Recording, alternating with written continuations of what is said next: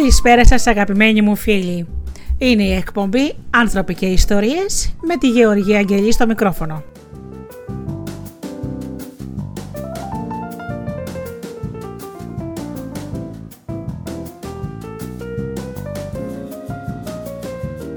Μια εκπομπή γεμάτη όμορφες συζητήσεις και συνεντεύξεις, θέματα βοήθειας ε, και συμπαράστασης στα θέματα που απασχολούν το σύγχρονο άνθρωπο, πολλές φορές παρουσιάσεις λογοτεχνικών βιβλίων και φυσικά πολλή μουσική. Σήμερα λοιπόν αγαπημένοι μου φίλοι σας έχω ένα ωραίο θέμα. Γυναίκες που άλλαξαν τον κόσμο. Προσωπικότητες που έχουν πάρει βραβεία ε, στο χώρο της ε, ιατρικής, ε, ακτιβίστριες, καλλιτέχνιδες, γυναίκες που έμειναν στην ιστορία για την προσφορά τους στον κόσμο. Εκτός αυτού, σήμερα έχω και μία καλεσμένη. Καλεσμένη λοιπόν της εκπομπής η Καλλιόπη Κλόντζα, η οποία θα μας πει πληροφορίες κάπου στη μέση της εκπομπής για τους πολλούς παράγοντες που επηρεάζουν τη γονιμότητα μιας γυναίκας προκειμένου να συλλάβει παιδί, τον πόθο της δηλαδή να γίνει μητέρα. Παράλληλα όμως θα σας κάνω και μια παρουσίαση. Θα παρουσιάσω μερικά τραγούδια της εκλεκτής μου αδελφικής φίλης, παιδικής φίλης, γιατί κάνουμε παρέα από τον υπηαγωγείο της Περσεφόνης Μπότα, όπου μου εμπιστεύτηκε μερικά τραγούδια της, τα έχει γράψει η ίδια, ε, τραγουδάει η ίδια, σε, υπάρχει ένα ντουέτο με την Ελένη Βιτάλη, ένα ντουέτο με την ε, Ροδά και ένα τραγούδι το τραγουδάει η γνωστή Μάρο. Και φυσικά ε, επειδή θα βάλουμε ελληνικά τραγούδια σήμερα, όλη η εκπομπή θα είναι με ελληνικά τραγούδια και Έλληνες καλλιτέχνες. Πάμε λοιπόν στο πρώτο μας τραγούδι και αμέσως μετά ξεκινάμε με την παρουσίαση των γυναικών που άφησαν ιστορία.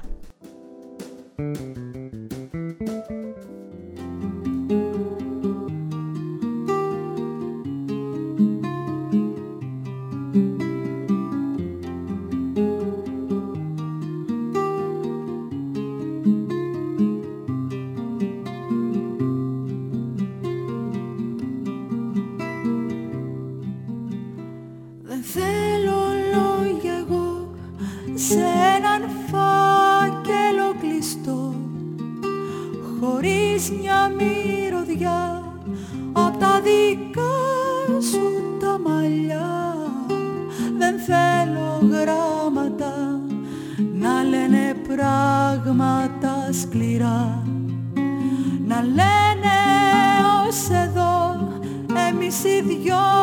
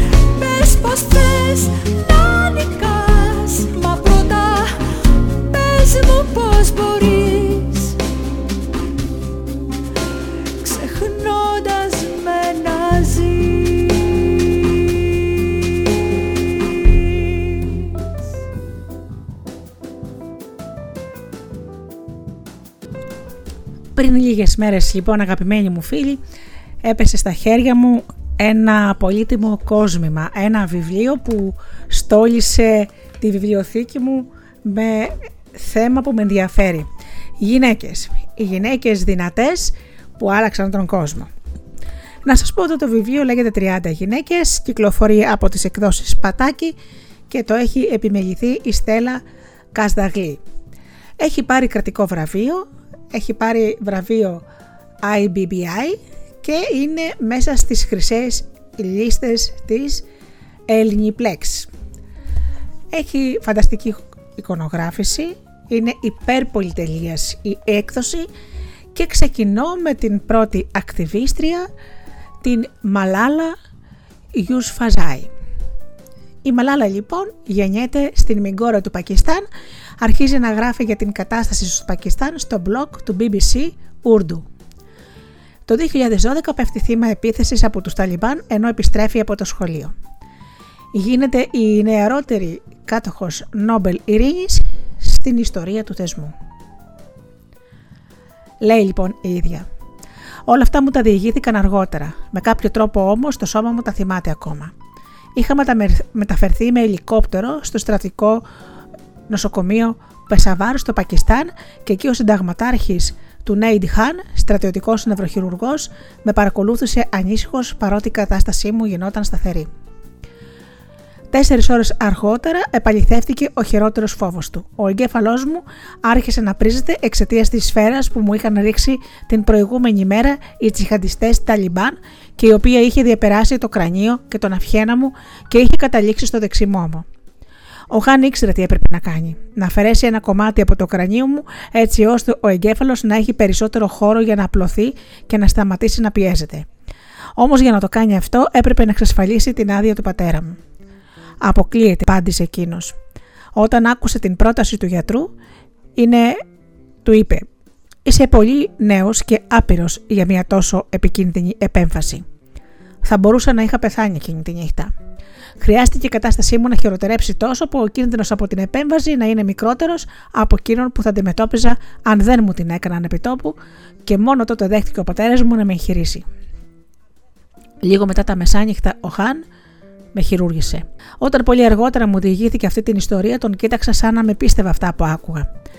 Εσύ δεν μου έλεγες πάντοτε πως όσο μικρός, όσο νέος και αν είναι κανείς, μπορεί να αλλάξει τον κόσμο, τον ρώτησα.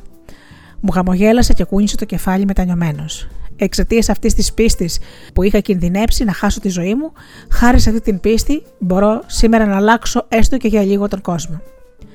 Εκείνο το απόγευμα της 9η Οκτωβρίου 2012, ενώ τραγουδούσαμε με τις συμμαθήτριές μου ένα παραδοσιακό τραγούδι για τις ομορφιές του τόπου μας, μία ομάδα Ταλιμπάν σταμάτησε το πουλμανάκι που χρησιμοποιούσαμε ως κρυφό σχολικό και μπήκε μέσα με καλυμμένα πρόσωπα και όπλα προτεταμένα. Ποια είναι η Μαλάλα, ρώτησε ο ένας από αυτούς. Μιλήστε αλλιώς θα σας πυροβολήσω όλες. Κάνει προπαγάνδα ενάντια στους πολεμιστές του Αλάχ, τους Ταλιμπάν και πρέπει να τιμωρηθεί. Όταν μία από τις φίλες έδειξε προς το μέρος μου, ο μασκοφόρος με πυροβόλησε και τραυμάτισε μαζί με εμένα και άλλα δύο κορίτσια. Το έγκλημά μου, μα ότι εξακολουθούσα να πηγαίνω στο σχολείο κάτι που οι Ταλιμπάν είχαν προσπαθήσει πολλές φορές να απαγορεύσουν σε όλα τα κορίτσια της κοιλάδας του Σουάτ στο Πακιστάν, όπου μεγάλωσα με τη μητέρα, τον πατέρα, τα δύο μικρότερα αδέρφια μου και με τα κοτόπουλά μας. Και φυσικά το ότι όποτε έβρισκα ευκαιρία μιλούσα για το δικαίωμα των κοριτσιών στην εκπαίδευση και για τις διακρίσεις που έκαναν οι Ταλιμπάν εναντίον των γυναικών, τις βιοπραγίες και τον παραλογισμό τους. Οι Ταλιμπάν αντί για όπλα είχαν ξεκινήσει το κήρυγμά τους μέσα από ραδιοφωνικέ εκπομπές, στις οποίες συζητούσαν τις βασικές αρχές του Ισλάμ, κερδίζοντας έτσι την υποστήριξη πολλών ευσεβών Πακιστανών. Όσο αυξανόταν όμως η επιρροή τους, γινόταν όλο και πιο σκληρή. Απαγόρευαν στις γυναίκες να δουλεύουν και να πηγαίνουν στο σχολείο, ακόμα και να κυκλοφορούν μόνο τους έξω. Χτυπούσαν όσες δεν ήταν ντυμένες σωστά ή τύχανε να γελάσουν δυνατά έξω στον δρόμο. Μπορεί ακόμα και να τους ξερίζουν τα νύχια, έτσι και τολμούσαν να βάψουν με βερνίκι τα νύχια τους. Όσους διαφωνούσαν μαζί τους, τους αποκεφάλιζαν και τους κρεμούσαν σε κεντρικές πλατείες της πόλης. Μέσα το 2008 κατέστρεψαν πάνω από 150 σχολεία στη χώρα μας που έτσι κι αλλιώς ένα στα τρία παιδιά δεν πηγαίνει σχολείο. Με τις φίλες μου κρύβαμε τα βιβλία κάτω από τα ρούχα μας για να μην μας πάρει χαμπάρι κανείς όταν πηγαίναμε για μάθημα. Ακόμα και όταν μας επέστρεψαν ξανά να γυρίσουμε στις τάξεις μας, οι περισσότερες φοβόμασταν για τη ζωή μας. Από τα 700 κορίτσια που ήταν γραμμένα στο σχολείο μας, έφτασαν να έρχονται μόνο τα 70. Τότε ο Αμπτούλ Χάι Κακάρ δημοσιογράφος της Πακιστανικής Υπηρεσίας του BBC, άρχισε να ψάχνει ένα κορίτσι του ΣΟΑΤ που θα περιέγραφε ανώνυμα φυσικά σε ένα blog τη φρεχτή αυτή περίοδο που θα γινόταν έτσι η φωνή όλων μας. Ο πατέρας μου προσφέρθηκε να τον βοηθήσει να βρει την κατάλληλη. Όπω από τις μαθήτρε του σχολείου, καμιά δεν δεχόταν. Οι οικογένειές τους το θεωρούσαν φοβερά επικίνδυνο. Τότε εκείνος πρότεινε εμένα. Το πρώτο μου post ανέβηκε στο site του BBC Urdu στις 3 Ιανουαρίου του 2009. Υπαγόρευα τις σκέψεις μου τηλεφωνικά σε ένα δημοσιογράφο ή τη σημείωνα σε χαρτάκια που έφευγαν σκαναρισμένα για τα κεντρικά. Έγραφα για τις στρατιωτικές επιχειρήσεις τον καιρό της πρώτης μάχης του Σουάτ, για τα κορίτσια που όλο και λιγοστεύαν στην τάξη μου, για τη λύπη μου όταν το σχολείο έκλεισε τελικά, για το φόβο μου για τα άγρυπνα βράδια μας, για τις παραδόσεις που πίστευα πως έπρεπε να αλλάξουν για το θυμό μου, για τα χρωματιστά ρούχα που δεν μας επέτρεπε να φοράμε, και τα πικνίκ που μας απαγόρευαν να κάνουμε για τις επιθέσεις αυτοκτονίας, για τα λάθη που πιστεύω πως έκανε ο στρατός προσπαθώντας να αντιμετωπίσει τους Ταλιμπάν για τα δικαιώματα που μας έκλεβαν κάθε μέρα που περνούσε. Ήξερα ότι ήταν επικίνδυνο και κινδύνευα από αυτή την αγανάκτηση. Έριχναν από τη χαραμάτα της εξώπορτας χαρτάκια με απειλές για τη ζωή μου. Μερικές φορές τις δημοσίευαν και στις εφημερίδες και στις εφημερίδες ή τις έστελαν στο Facebook. Η μαμά μου είχε στερεώσει το, στο παράθυρό μας μία σκάλα ώστε να μπορέσουμε να το σκάσουμε ακόμα και μέσα στη νύχτα αν χρειαζόταν. Μόνο που την ξέχασε εκεί μία μέρα που λείψαμε από το σπίτι και κάποιος τη χρησιμοποίησε για να μπει μέσα και να μας κλέψει την τηλεόραση. Φοβόμουν. Φυσικά και φοβόμουν. Δεν μπορούσα όμως να σταματήσω να κάνω αυτό που θεωρούσα σωστό. Αν σταματούσα, δεν θα προστάθευα τον εαυτό μου, θα τον πρόδιδα. Θα μπορούσε τότε να με πατήσει κάποιο αυτοκίνητο στον δρόμο και να πεθάνω έτσι κι αλλιώς, χωρίς να έχω κάνει τίποτα για τη φοβερή αδικία που έβλεπα να εξαπλώνονται παντού γύρω μου. Και αυτό ο πατέρας μου μου είχε μάθει να το θεωρώ τη μεγαλύτερη σπατάλη ζωής. Όταν γεννήθηκα, ο πατέρας μου με ονόμασε Μαλαλάι, την ποιήτρια και πολεμίστρια των Παστούν του Αφγανιστάν και ευχήθηκε να έχω τολμηρή φωνή όπως εκείνη. Όταν μεγάλωσα αρκετά ώστε να καταλαβαίνω με άφηνε να μένω ξύπνια τα βράδια ως αργά και να συζητάω για πολιτικά με τους μεγάλους ενώ τα δύο αδέρφια μου πήγαιναν για ύπνο από νωρίς. Όχι όπως ήταν σε όλο του μοντέρνος και προοδευτικός, Όσο και αν με έσπροχνε εμένα μπροστά και μου έδινε την ευκαιρία να μιλάω για όσα πίστευα σε ξένους πολιτικούς και δημοσιογράφους, αλλά τόσο κρατούσε τη μητέρα μου ένα βήμα πιο πίσω και δεν την άφηνε να βγαίνει πιο έξω από τα όρια που έβαζε τις γυναίκες η παράδοση του Ισλάμ. Και ας ήταν στην πραγματικότητα εκείνη ο αρχηγός της οικογένειας, και ας έπεφταν πάνω της όλα τα μάτια κάθε φορά που έπρεπε να πάρθει κάποια σημαντική απόφαση. Τον πείραζα πάντα γι' αυτό. Φαίνεται όμως πως κάθε γενιά πρέπει να κάνει τα δικά της βήματα και πως αλλαγές χρειάζονται πολλά παιδιά που θα τολμήσουν να κάνουν αυτά που δεν περίμεναν ποτέ ότι θα τα καταφέρουν μεγάλοι. Ο ίδιος δεν είχε αφήσει ποτέ το μικροσκοπικό παρουσιαστικό του και το τραύλισμά του να τον εμποδίσουν να γίνει δάσκαλος, να φτιάξει το δικό του σχολείο, να γίνει ακτιβιστής. Ήταν πάντα έτοιμος να θυσιάσει τη ζωή του για αυτά που πίστευε για την ελευθερία, τη δικαιοσύνη, τη γνώση, πολλές φορές μέσα στις ατέλειωτες μέρες που πέρασα ξαπλωμένη στα κρεβάτια νοσοκομείων, χωρίς να ξέρω ακόμα στα σίγουρα αν καταφέρω να ζήσω. Αναρωτήθηκα αν ήταν το ίδιο έτοιμος να θυσιάσει και τη δική μου ζωή. Αν είχε μετανιώσει που με έμαθε να μάχομαι για πράγματα που θεωρούσα σημαντικά μέχρι θανάτου. Όμως ο πατέρας μου με ονόμασε απλώς Μαλαλάι. Δεν με έκανε σαν εκείνη, μόνη μου διάλεξα αυτή τη ζωή. Ο μπαμπάς μου βρέθηκε πρώτος κοντά μου όταν με μετέφεραν στο νοσοκομείο. Τη μαμά μου δεν είχαν καταφέρει να την ειδοποιήσουν ακόμα γιατί βρισκόταν στο μάθημα της γραφής και ανάγνωσης όπου πήγαινε κάθε εβδομάδα. Θυμάμαι τον πατέρα μου να μου κρατάει το χέρι και εγώ να του λέω: Μην ανησυχείς, μπαμπά, θα γίνω καλά. Θα νικήσουμε. Και αμέσως όλα σκοτεινήσαν γύρω μου. Πέρασε καιρός μέχρι να νιώσω ξανά φυσιολογική, να αρχίσω να φαίνομαι ξανά φυσιολογική και να σταματήσω να μπαίνω και να βγαίνω στα νοσοκομεία. Πέρασε καιρός για να ξαναρχίσω να επικοινωνώ μιλώντας και όχι γράφοντας, να μην εξαντλούμε με το παραμικρό, να αποκατασταθεί η ακοή μου με το ειδικό εμφύτευμα, να γίνει πλαστική για την αποκατάσταση του κρανίου μου, να προχωρήσω με τη θεραπεία για την ελαφρά παράλυση στο αριστερό μέρος του προσώπου μου. Από το δωμάτιο του νοσοκομείου ζήτησα να μου φέρουν τα βιβλία μου για να διαβάσω και να είμαι έτοιμη για τις εξετάσεις μου όταν θα γυρίσω στο Πακιστάν. Δεν γύρισα ακόμα και δεν ξέρω αν θα καταφέρω ποτέ να γυρίσω. Είναι συγκινητικό για το πόσες διαμαρτυρίες οργανώθηκαν σε όλη τη χώρα εξαιτίας της επίθεσης εναντίον μου. Μακάρι να ήταν πάντοτε τόσο οι, στρα... οι συμπατριώτες μου δυναμικοί στην αντίστασή τους ενάντια στους Ταλιμπάν. Ίσως έτσι να τους είχαμε ξεφορτωθεί από καιρό. Οι αρχές του Πακιστάν ανακοίνωσαν πως θα έδιναν το όνομά μου στο σχολείο της γειτονιάς μου. Ανατρίχασα μόλις το άκουσα. Ζήτησα να πάρουν την απόφασή τους πίσω. Ήμουν σίγουρη πως έτσι, πως έτσι θα γινόταν στόχος εγώ και η οικογένειά μου για τους Ταλιμπάν και η σκέψη αυτή μου έφερνε ναυτία. Η πρώτη μου μέρα στο γυμνάσιο του Μπέρμπιχαμ, όπου ζούσα με την οικογένειά μου, από τότε που βγήκα από το νοσοκομείο, ήταν μια από τις σημαντικότερες της ζωής μου. Ξαναβρήκα τον όνειρό μου και για, το λόγο για τον οποίο αγωνίζομαι και γύρισα στο σχολείο. Εδώ τα πράγματα είναι πολύ πιο ελεύθερα. Και μάλιστα είναι πιο ελεύθερα από ό,τι έχω συνηθίσει και καμιά φορά δυσκολεύομαι να προσαρμοστώ. Όμως εξακολουθώ να προσπαθώ με ό,τι έχω και δεν έχω για να μαθαίνω κάθε μέρα περισσότερα πράγματα, να γίνω καλύτερος άνθρωπος μέσα από τις σπουδές μου, να γίνω περήφανη για την οικογένειά μου και να γίνω χρήσιμη για τη χώρα μου. Οι τρομοκράτες είχαν δηλώσει πως αν τη γλίτωνα και κατάφερα να επιβιώσω, θα προσπαθούσαν να με σκοτώσουν ξανά. Νόμιζαν ότι έτσι θα με έκαναν να αλλάξω στόχους. Όμως στην πραγματικότητα, μόνο ένα πράγμα άλλαξα στη ζωή μου μετά από την επίθεση.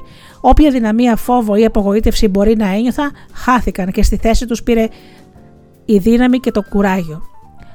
Δεν είμαι εναντίον κανενός, ούτε και θέλω να εκδικηθώ κανέναν. Θέλω μόνο να μιλήσω για το δικαίωμα στην εκπαίδευση που έχουν όλα τα παιδιά. Θέλω οι γη και οι κόρε των Ταλιμπάν να πάνε σχολείο. Να μορφωθούν όπως όλοι μας.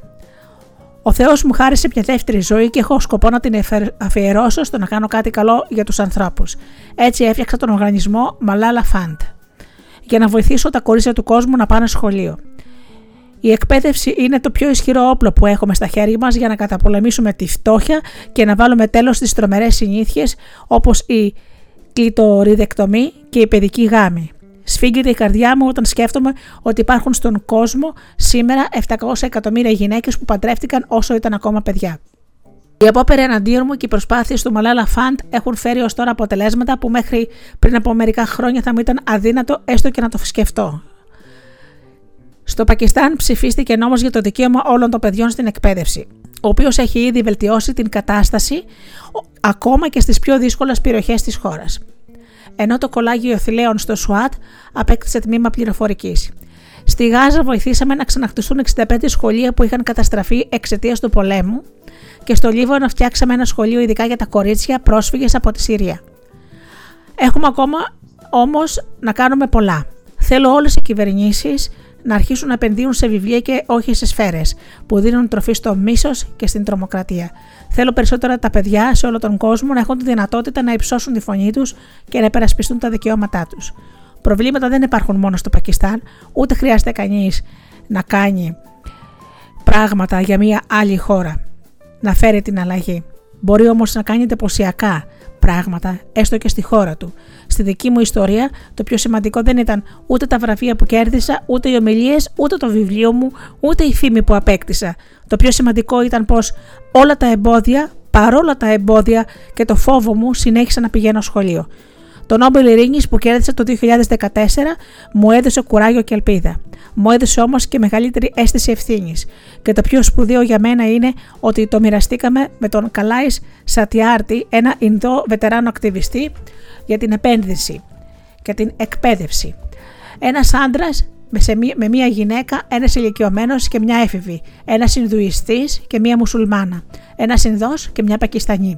Διαφορετικές ταυτότητες που συχνά συγκρούονται στον κόσμο μας και όμως πολλές φορές πολεμάνε μαζί ενάντια στο φανατισμό και το σκοτάδι. Μικρή ονειρευόμουν να γίνω γιατρός. Όποτε το συζητούσα με τον πατέρα μου όμως, εκείνος με κοίταζε με το μικρό χαμόγελο στις άκρες των χιλιών του, ώσπου μια μέρα δεν άντεξε και τον ρώτησα: Να μην γίνεις γιατρός, μου είπε, να γίνεις πολιτικός. Και όταν τον ξεράτωσα γιατί, μου είπε, σαν να είχε από καιρό έτοιμη την απάντηση. Γιατί τότε θα μπορείς να εξασφαλίσεις πως όποιο κορίτσι στη χώρα μας θέλει να γίνει γιατρός, θα έχει την ευκαιρία να το κάνει. σω να μπορέσω να γίνω γιατρός ολόκληρης της χώρας. Θυμάμαι να σκέφτομαι τότε. Μικρή ονειρευόμουν να γίνω διάσημη, να δω την κοιλάδα που μεγάλωσα ελεύθερη από τους Ταλιμπάν, να δω τα κορίτσια να πετάνε σαν πεταλούδες χωρίς κανένα περιορισμό. Και όλα αυτά έχουν αρχίσει να πραγματοποιούνται. Αυτό μου φτάνει.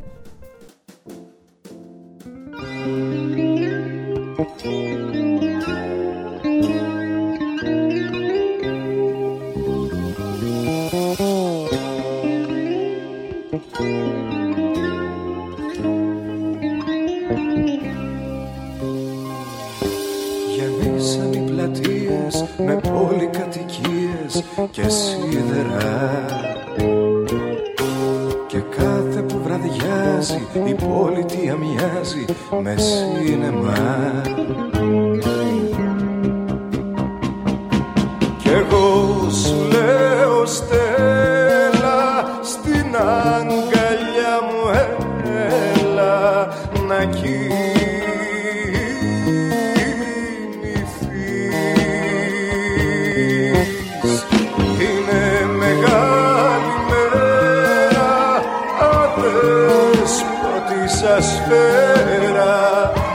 και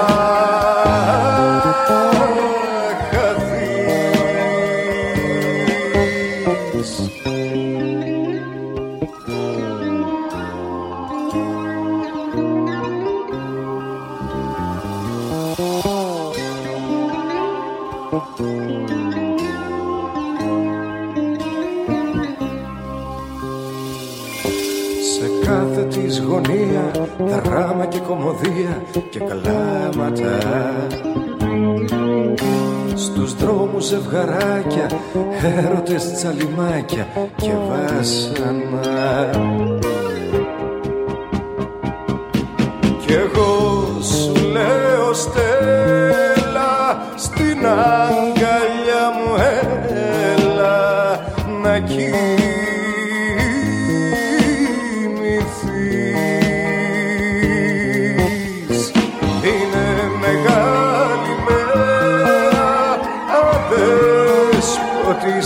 σφαίρα και θα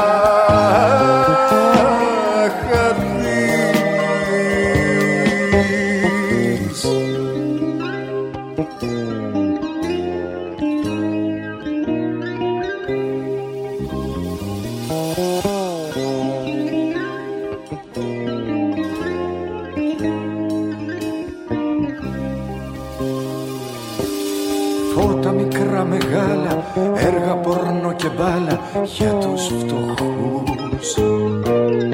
Στους τοίχους διαφημίσεις παντού και πάντα λύσεις για τυχερούς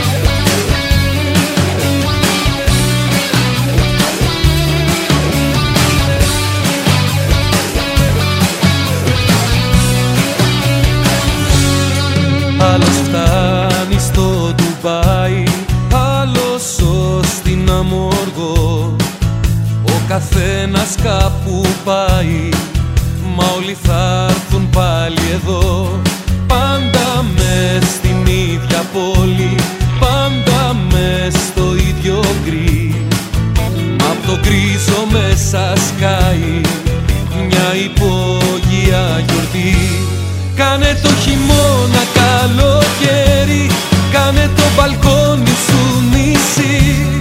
Ό,τι θέλει ο άνθρωπος καρδιά μου το μπορεί. Κάνε το χειμώνα καλοκαίρι Κάνε τη Δευτέρα Κυριακή Όλα τα διέξοδα σε βγάζουν στη ζωή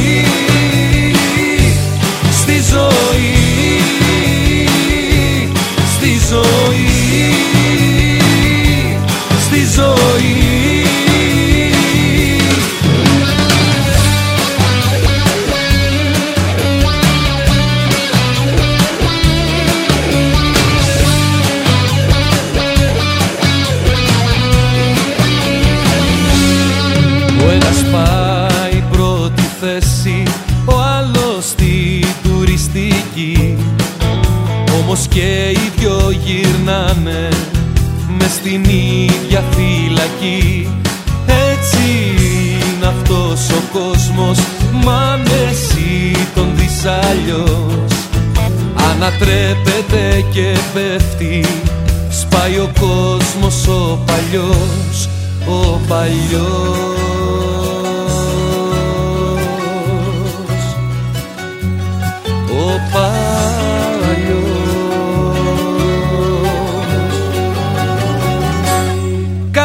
χειμώνα καλοκαίρι Κάνε το μπαλκόνι σου νησί.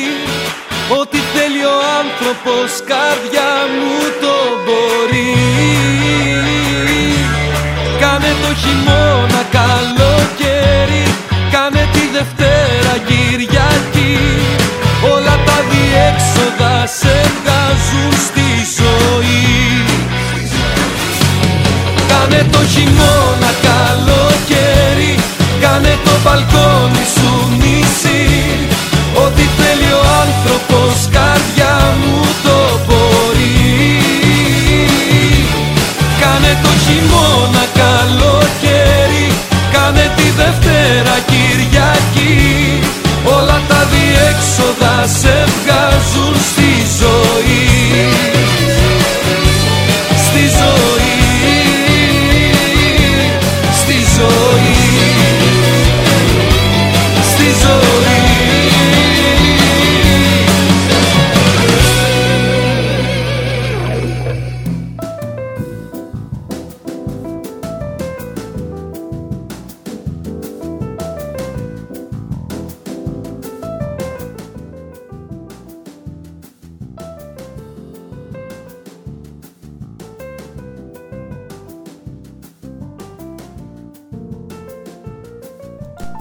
Πάμε τώρα να σας πω για τη Mary Claire King, η γυναίκα που αποδικοποίησε τον καρκίνο του μαστού.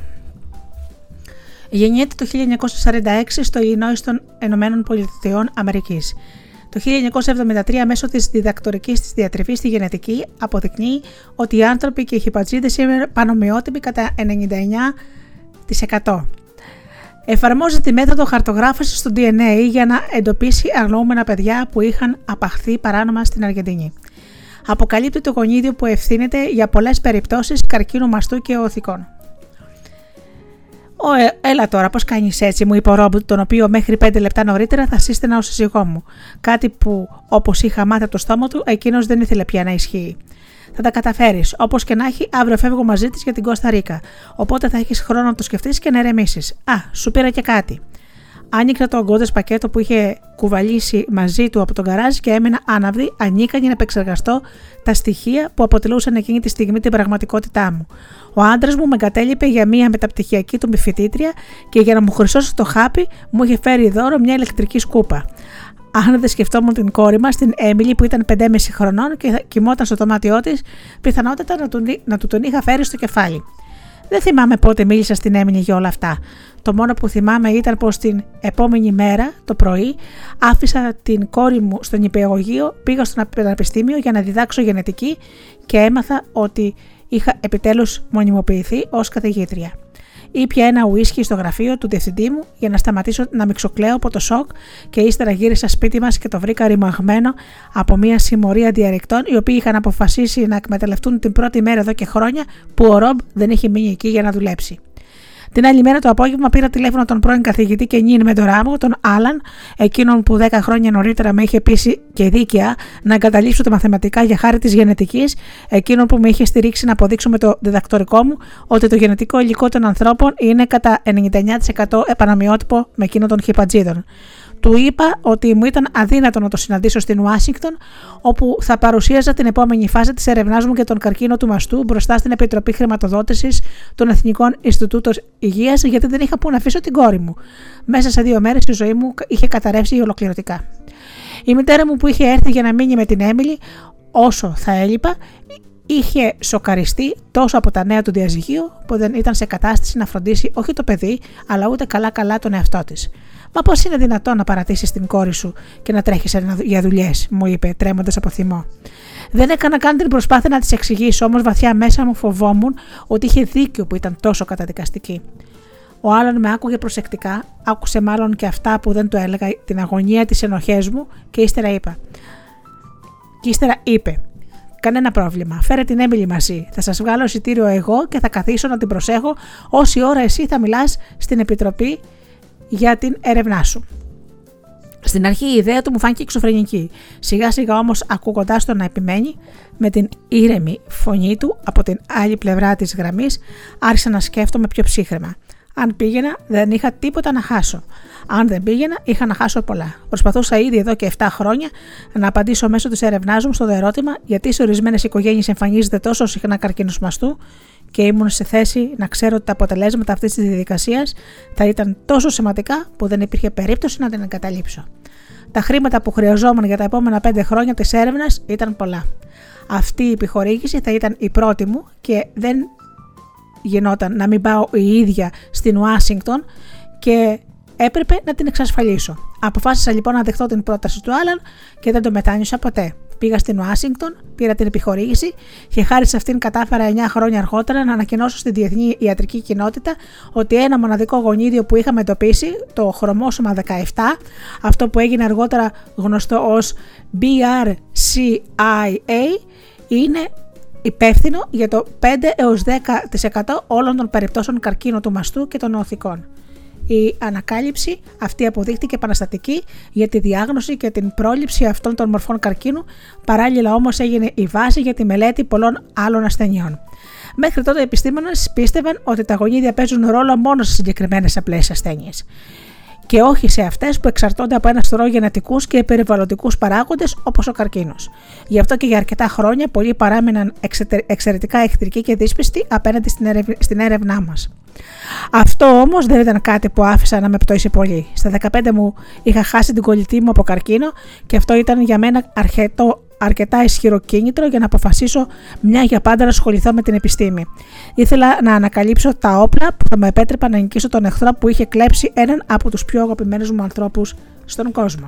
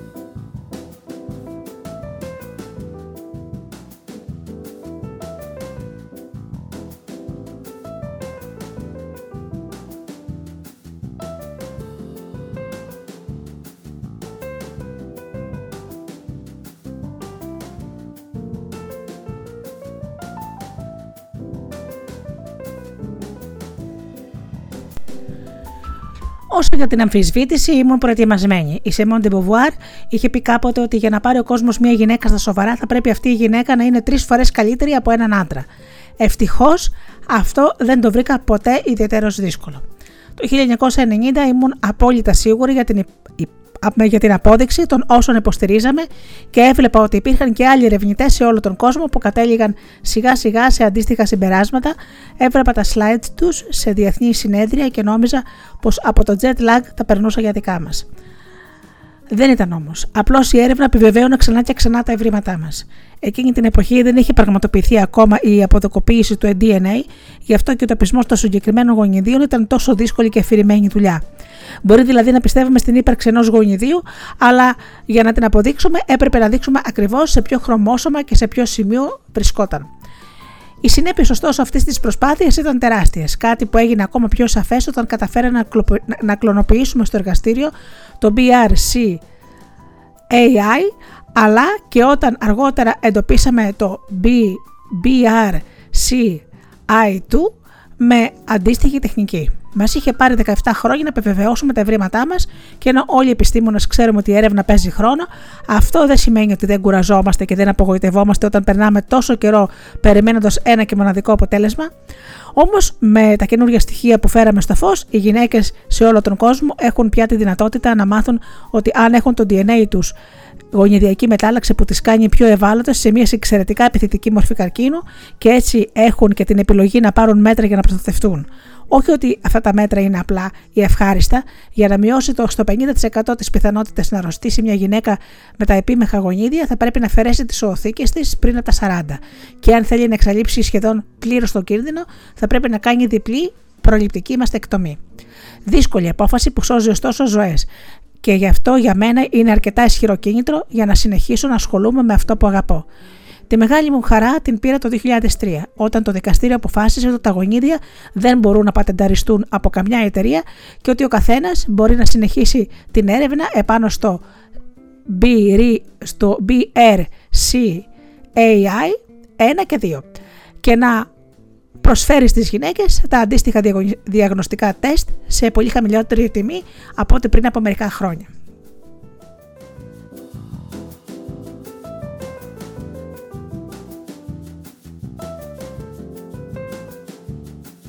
Την επόμενη μεγάλη μου χαρά ε, την πήρα ε, όταν η επιστήμη θα κάνει εξίσου μεγάλες πρόοδους για την θεραπεία του καρκίνου πέρα από την κατανόηση των αιτιών του. Πλέον εργάζομαι πάνω στην έρευνα και τον εντοπισμό γενετικών αιτιών της κόφωσης και άλλων ασθενειών και χαμαρώνω την Έμιλη που μελετάει την εξέλιξη των γλωσσών και προσπαθεί και εκείνη να κατακτήσει το δικό της μεγάλο σκοπό μέσα από τη δουλειά της. Και θυμάμαι πάντα εκείνο το πρωινό του 1981 που φτάσαμε στο αεροδρόμιο καθυστερημένες για την πτήση μας προς την Ουάσιγκτον, πως η ζωή μου θύμισε ότι η προσήλωση σε ένα τέτοιο σκοπό δεν πάει ποτέ χαμένη στεκόμουν φορτωμένοι οι βαλίτσες και ανάμεσα στην πεντάχρονη Έμιλη και την ηλικιωμένη μαμά μου, προσπαθούσα να σκεφτώ πώς το καλό θα βοηθούσα τη μεγάλη να φτάσει με ασφάλεια στο αεροπλάνο της, χωρίς να αφήσω τη μικρή μόνη της να παραλάβει το εισιτήριό της. Η μητέρα μου μονολογούσα μου τραμμένη ότι δεν φανταζόμουν να εγκαταλείψω και πάλι το παιδί, όταν ξαφνικά άκουσα πίσω μου μια μεγνώριμη φωνή. Η Έμιλη θα είναι μια χαρά μαζί μου, είπε πρόσχαρα ο ανοιχτό πρόσωπος Μεσήλικα που στεκόταν όρθιος πίσω μας στην ουρά ήταν ο Τζο, ο Τζο Ντιμάτζιο, διάσημος παίχτης του baseball και πρώην σύζυγος της Μέρλιν Μονρόε, που δεν με είχε ξανασυναντήσει ποτέ, κι όμως κράτησε πράγματι παρέα στην κόρη μου, όση ώρα εγώ συνόδευα τη μητέρα μου στο αεροπλάνο. Μόλις επέστρεψα, ο Ντιμάτζιο μας αποχαιρέτησε με ένα πλατή χαμόγελο και εμείς με τα σιτήριά μας στο χέρι προχωρήσαμε προς την πύλη.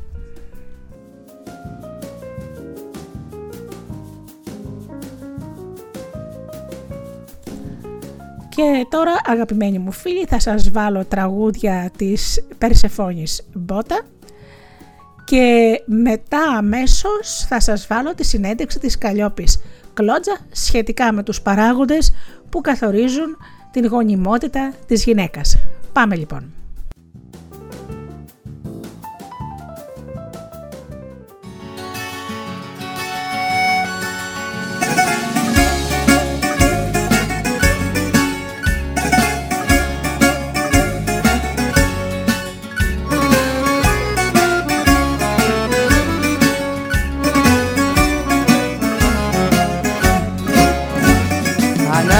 Ανάμεσα σε ράγες περπατώ και με πονούν τα νύποτα. Παράξενες φιγούρες συναντώ και όλα είναι ύποπτα. Ανάμεσα σε ράγες περπατώ και με πονούν τα νύποτα. Παράξενες φιγούρες συναντώ και όλα είναι ύποπτα.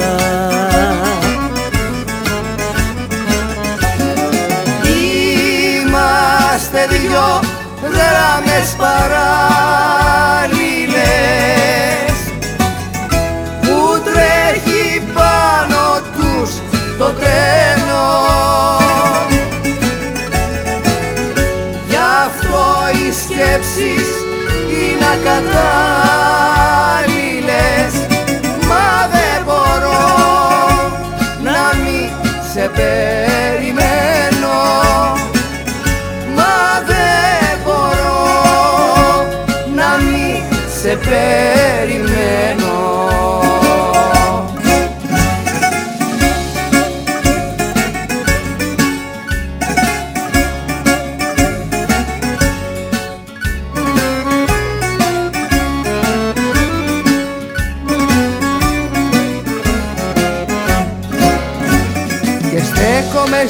άκρη του σταθμού. Μονάχη τα χαράματα. Και έχω μια σκέψη μόνο μες στο νου. Που μου έρχονται όλο κλάματα και στέκομαι στην άκρη του σταθμού. Μονάχη τα χαράματα. Και έχω μια σκέψη μόνο μες στο νου.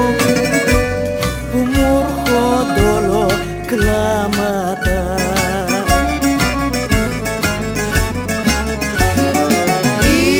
Είμαστε δυο γράμμες παράλληλες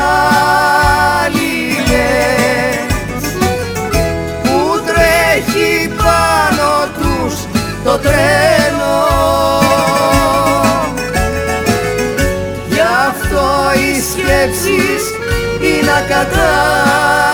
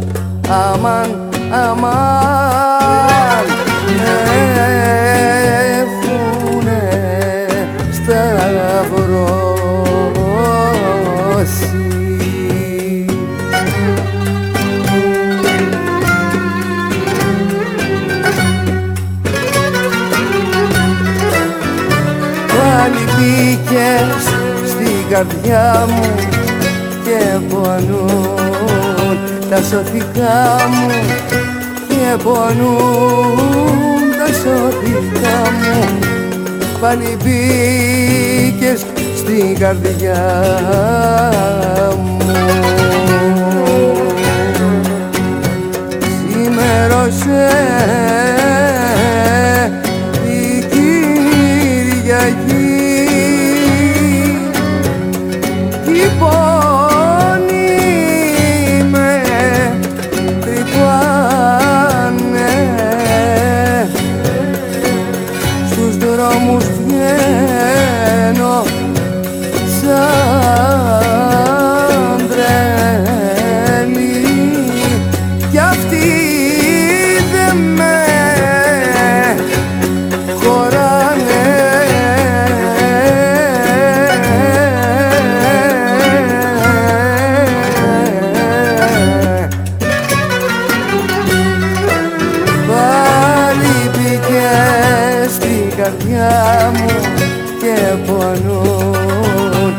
τα σωθικά μου και πονούν τα σωθικά μου.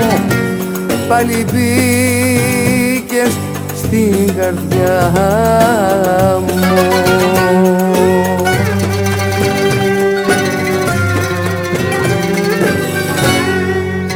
Καλησπέρα σας κυρίες και κύριοι. Σήμερα έχω πάλι τη χαρά να φιλοξενώ την καλή μου φίλη, την Καλλιόπη τη Κλώτσα, όπου μας λέει τόσο ενδιαφέροντα πράγματα για τη γονιμότητα. Εγώ σε κάλεσα Καλλιόπη μου για τον εξής λόγο. Έχω πολλές απορίες. Η γονιμότητα είναι, στηρίζεται σε έναν παράγοντα ή είναι πολλοί παράγοντες που μπορεί να καθορίσουν μια γυναίκα για τη γονιμότητά της, για, ξέρεις, τις μέρες της σύλληψης. Νομίζω ότι κάθε γυναίκα είναι διαφορετική. Μπορείς να μας τα εξηγήσεις παρακαλώ; Μάλιστα. Πάρα πολύ ωραίο θέμα διάλεξης, Γεωργία, να συζητήσουμε σήμερα. Καταρχάς να χαιρετήσω τους ακροατές, τους φίλους που μας βλέπουν, μας ακούνε σε όλο τον κόσμο. Ε, να πω ότι ναι, νομίζω ότι έπιασε στο σφιγμό και ε, αυτό είναι που καθιστά για τα θέματα υπογονιμότητας αρκετά περίπλοκα. Γιατί η γονιμότητα δεν ε, σχετίζεται μόνο με ένα παράγοντα. Ε, θα μπορούσα να μοιραστώ την οθόνη μου ίσως να δείξω κάποια πράγματα. Και επειδή ξέρω ότι εργάστηκες, ε, μπορούμε να κάνουμε αυτό το μοίρασμα, μπορούμε; Ναι, βεβαίως. Λοιπόν, έχεις ετοιμάσει εδώ ένα ωραίο σχεδιάγραμμα. Βλέπω τη λέξη mental, καλλιόπη μου, μου φαίνεται, είναι, μου φαίνεται. Ναι, λοιπόν, αυτό που μπορούμε να δούμε εδώ είναι ένα σχεδιάγραμμα που απεικονίζει τα διαφορετικά επίπεδα στα οποία δουλεύουμε ε, με τα θέματα γονιμότητας. Αλλά για να μιλήσουμε ε, γενικά, αυτό εδώ δεν είναι απλά ο τρόπος που δουλεύει κάποιος στη γονιμότητα, είναι όλα τα επίπεδα που συναντά στην ανθρώπινη φύση κάποιος αν θέλει να τη δουλέψει ολιστικά. Οι ολιστικές δηλαδή θεραπείες κανονικά, αν είναι ολοκληρωμένες, απευθύνονται σε όλα αυτά τα επίπεδα. Το πρώτο επίπεδο, Γεωργία και οι ακροατές, είναι το φυσικό, το σωματικό μας επίπεδο. Και εκεί είναι που δουλεύουμε όταν η ιατρική δουλεύει σε αυτό το επίπεδο, έτσι όλη, όλη η ιατρική πράξη, οι επεμβάσεις, οι θεραπείες, τα φάρμακα δουλεύουν στο ιατρικό επίπεδο, η εξωσωματική λοιπόν γονιμοποίηση ε, αφορά το ε, σωματικό επίπεδο, ε, όταν κάνουμε τα μασάζ, όταν κάνουμε ασκήσεις ε, γιόγκα, ταϊτσί, όλα αυτά βελτιώνουν το σωματικό επίπεδο και το ενεργειακό που πάει πακέτο με το σωματικό. Έτσι. Ε, από πάνω όμως, σε, σε ένα δεύτερο επίπεδο έχουμε το ψυχοσυναισθηματικό επίπεδο. Και Εδώ αυτό θα- είναι πάρα πάρα πολύ σημαντικό στη γονιμότητα, γιατί πρέπει να πούμε ότι πολλές φορές ναι μεν μπορεί να υπάρχουν τα σωματικά προβλήματα ε, ε, ή αδυναμίες λόγω ηλικίας ή προβλημάτων, αλλά το ψυχοσυναισθηματικό επίπεδο, το τι τραύματα δηλαδή μπορεί να έχει περάσει μια γυναίκα στο παρελθόν, είτε με τη γονιμότητά της, είτε με άλλα συμβάντα στη ζωή της. Πούμε μια αποβολή καλλιόπου ή πολλές αποβολές. Η αποβολή είναι ένα τραυματικό γεγονός, μια έκτρωση, έτσι μια επιθυμητή δηλαδή διακοπή κοίησης, οι, οι αποτυχημένες προσπάθειες εξωσωματικών γονιμοποιήσεων επίσης καθιστά ένα τραυματικό γεγονός για μια γυναίκα και γενικά, Γεωργία, από μόνη της η προσπάθεια μιας γυναίκας να συλλάβει και να μην το επιτυχάνει, ακόμα και αν δεν έχει κάνει εξωσωματική, από μόνο του είναι ένα τραυματικό γεγονός. Το να θέλω κάτι και το να μην έρχεται, δημιουργεί ένα τραύμα. Όμως, τραύματα ή μπλοκαρίσματα όπως κοινώς μπορούμε να τα πούμε, μπορεί να έχουν δημιουργηθεί και σε προγενέστερη φάση της εξέλιξης της γυναίκας. Στα παιδικά της χρόνια, αυτό είναι κάτι που οι περισσότεροι αγροατές μπορούν να τα αντιληφθούν, αλλά μπορεί ακόμη πιο μεταγενέστερα, μέσα στη μήτρα ακόμα, όταν μεγαλώνε της μητέρας της, ή να δέχεται επιρροές, α, αυτό όπως το ονομάζουμε, από, από, από τις προγονικές επιρροές, ε, να έχει να κάνει με συμβάντα που συνέβησαν πριν ακόμα τη σύλληψη του ατόμου και που έχουν επηρεάσει τη μια γενιά μετά την άλλη και περνάνε σαν ένα μαγικό τρόπο μέσα, σαν να περνάνε μέσα στο DNA, χωρίς να είναι DNA, έτσι, από τη μια γενιά στην άλλη. Οπότε μπορεί να παρατηρήσουν, ας πούμε, επαναλαμβανόμενες γενναίες γυναικών να μην μπορούν να συλλάβουν ή να έχουν αποβολές παιδιών. Και εκεί μπαίνει πραγματικά ένα ερώτημα. Είναι τυχαία αυτή η επανάληψη, αυτή η σύμπτωση; Πάμε λοιπόν και δουλεύουμε και σε αυτά τα επίπεδα με διάφορες τεχνικές σε ψυχοσυναισθηματικό επίπεδο για να, σαν λέμε, να καθαρίσουμε το πεδίο, να το ξεμπλοκάρουμε, έτσι. Γιατί αυτές οι παλιές εμπειρίες ή οι πεπιθήσεις που μπορεί να προέρχονται από παλιές γενιές, ξέρω εγώ, τα παιδιά χρειάζονται λεφτά για να μεγαλώσουν ή τα παιδιά είναι μπελάς ή να πω κάτι, έτσι, η, η, ο δικός μας λαός, ο ελληνικός λαός έχει υποστεί πάρα πολλούς πολέμους Έχουμε ναι. πολλά τραβήξει στην ιστορία μας, με κατακτήσεις, με καταστροφές, μικρασιατική καταστροφή, έτσι, χρόνια τυκοκρατίας, όλα αυτά. οι εμπειρίες δυστυχώς των γυναικών σε τέτοιες καταστάσεις έντονου τραύματος, εθνικού τραύματος, δεν ήταν οι καλύτερες. Μπορεί μια γυναίκα να φανταστεί τι σημαίνει, ε, του να μένει μια γυναίκα έγκυος ε, περίοδο πολέμου ή να προσπαθεί να καταλάβει πώς να σώσει το παιδί που μόλις γεννήθηκε σε περίοδο πολέμου ε, και πολλά άλλα πράγματα που ε, ίσως δεν είναι της ώρας να τα πούμε. Ίσως είναι καλύτερα να έρθουν οι ακροάτριες στο fertility καφέ για να τα ακούσουν.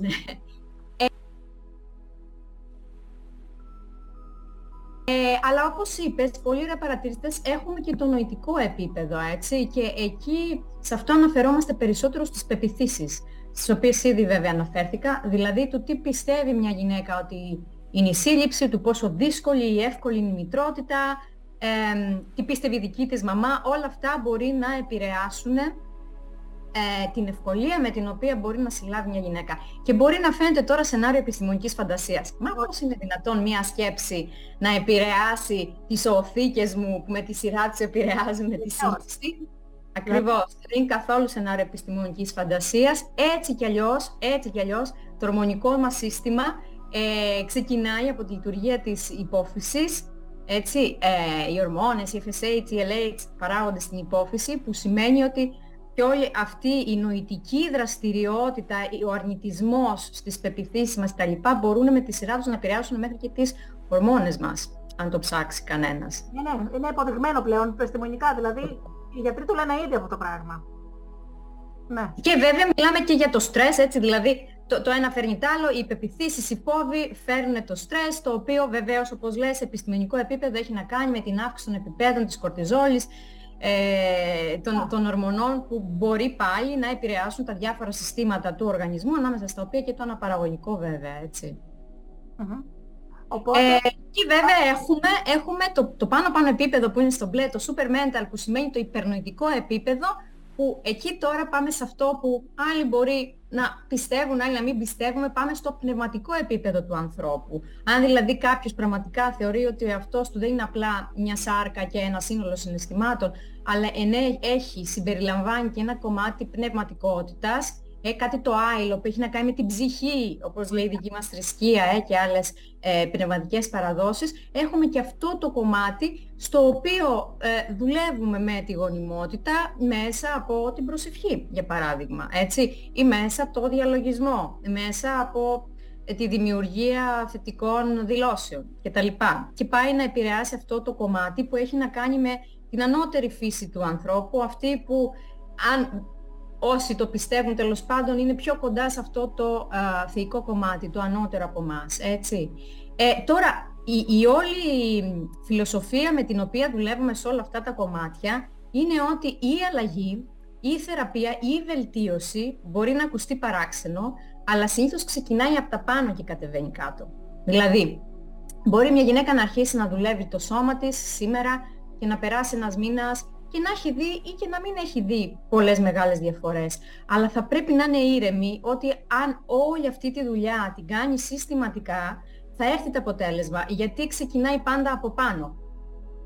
Πάντα ξεκινάει από τα συνείδητό μας η δουλειά για να φτάσει στο σώμα μας. Και επίσης σε επιστημονικό επίπεδο έχει αποδειχτεί ότι δυστυχώς ή ευτυχώς οι άνθρωποι κατά ένα μεγάλο ποσοστό, δεν θυμάμαι πόσο ακριβώς είναι, πάντως είναι πάνω από 80%, λειτουργούμε περισσότερο με το ασυνείδητο και με αυτό το οποίο δεν φαίνεται, έτσι παρά με το συνειδητό και με την νόηση. Νομίζουμε ότι αποφασίζουμε με το μυαλό μας. Αλλά στην πραγματικότητα τις περισσότερες αποφάσεις μας, Γεωργία, και τις περισσότερες αλλαγές που γίνονται και σε σωματικό επίπεδο, ε, τις επιτυγχάνουμε μέσα από τη λειτουργία του ασυνείδητου. Οπότε όσο καλύτερα ταΐσουμε ε, πιο σωστά, ας το πούμε, ταΐσουμε το ασυνείδητό μας με σωστή πληροφόρηση, τόσο περισσότερο θα επιτευχθεί και το αποτέλεσμα που θέλουμε.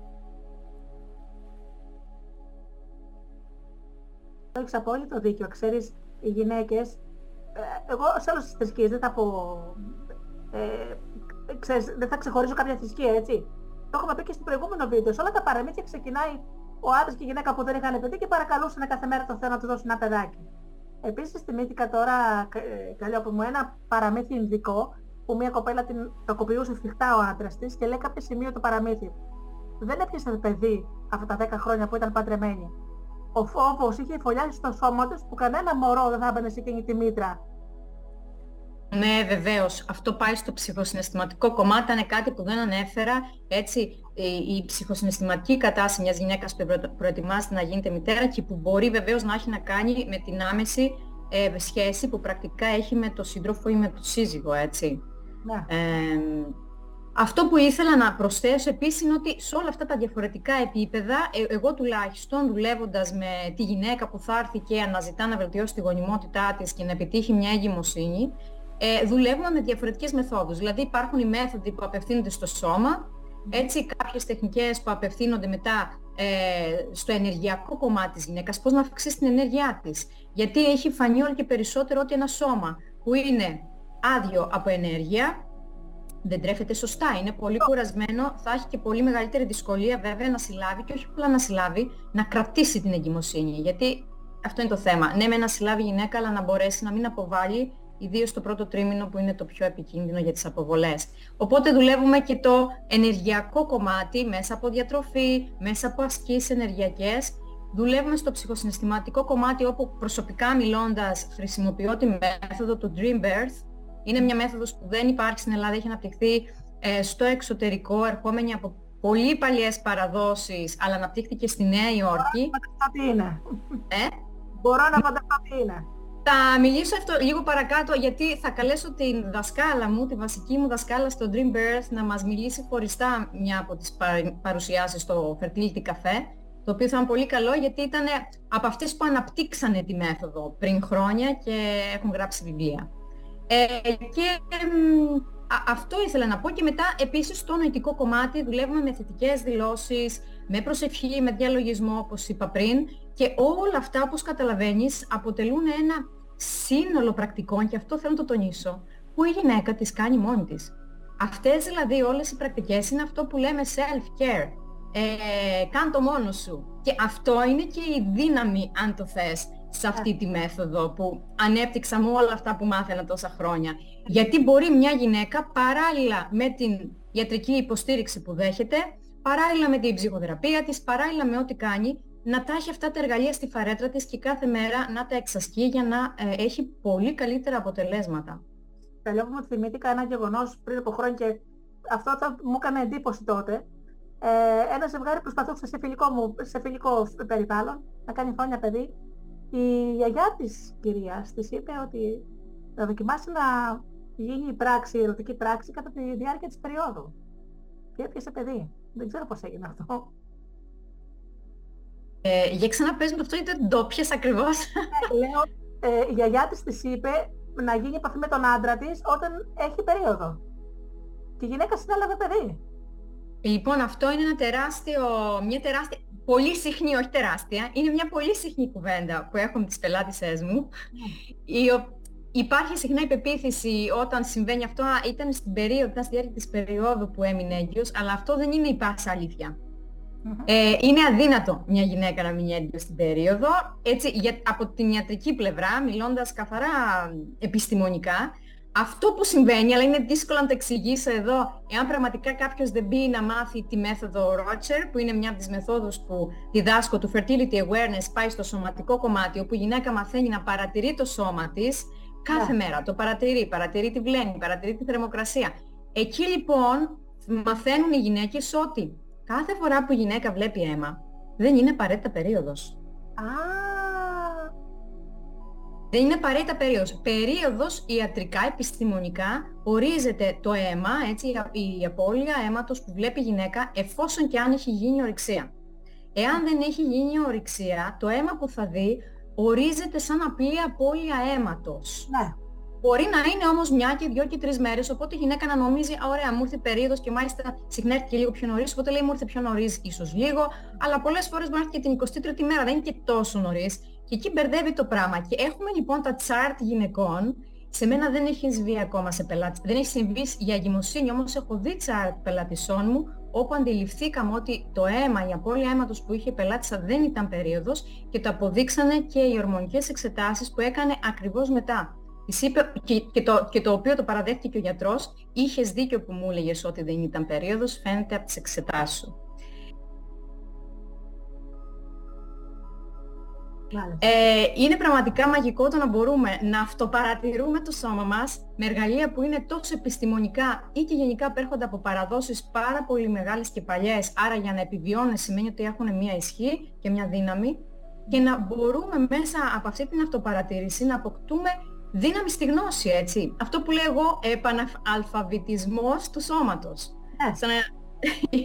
ναι, αποκτούμε ένα αλφαβητισμό για το δικό μας σώμα και το αναπαραγωγικό ίδιο σύστημα παντρευτεί η επιστήμη με τις παραδόσεις, από ό,τι έχω καταλάβει. Ακριβώς, ακριβώς. Ε, εγώ πάντα είμαι υπέρ της επιστήμης, ε, βασίζομαι εκεί, δεν ε, υποστηρίζω καμιά πελάτης αν δεν έχει το γιατρό της, αν δεν έχει κάνει τις εξετάσεις της, αν δεν έχει εντρυφήσει ε, στα θέματα της υπογονιμότητας, περνώντας από όλα τα εξονχιστικά από όλες τις ιατρικές πράξεις. Πραγματικά.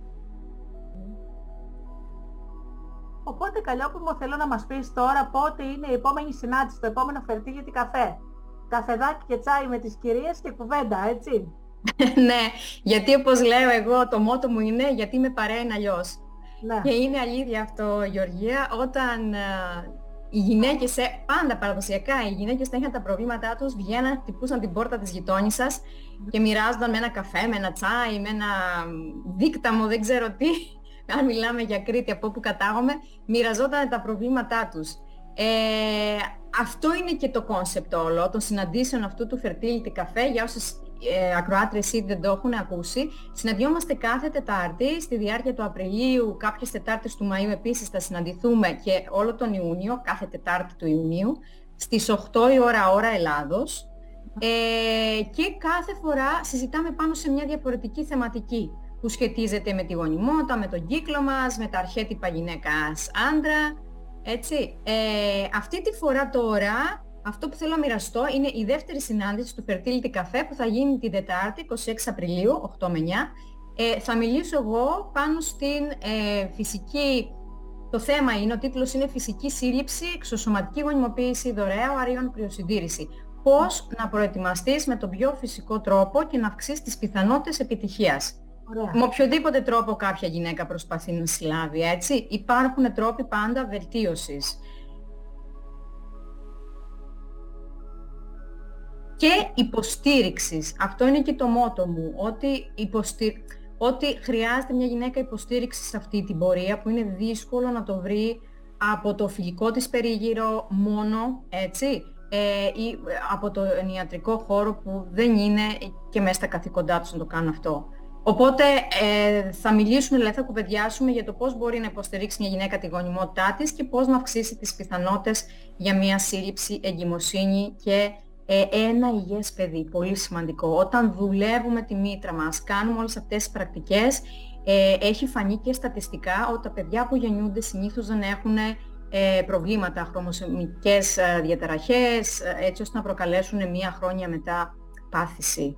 Ναι, ναι. Ε, να πω να αναφέρω βέβαια, μια που το συζητάμε για το fertility καφέ, ότι την επόμενη Τετάρτη, της Μαΐου, την επόμενη Τετάρτη, Τετάρτη 3 Μαΐου, μπαίνουμε στο Μάιο πλέον, πάντα στις 8 με 9, ε, θα μιλήσει για την κινέζικη ιατρική και τη διατροφή και πώς αυτά σχετίζονται με τη γονιμότητα και τα γυναικολογικά προβλήματα που έχουμε εμείς οι γυναίκες.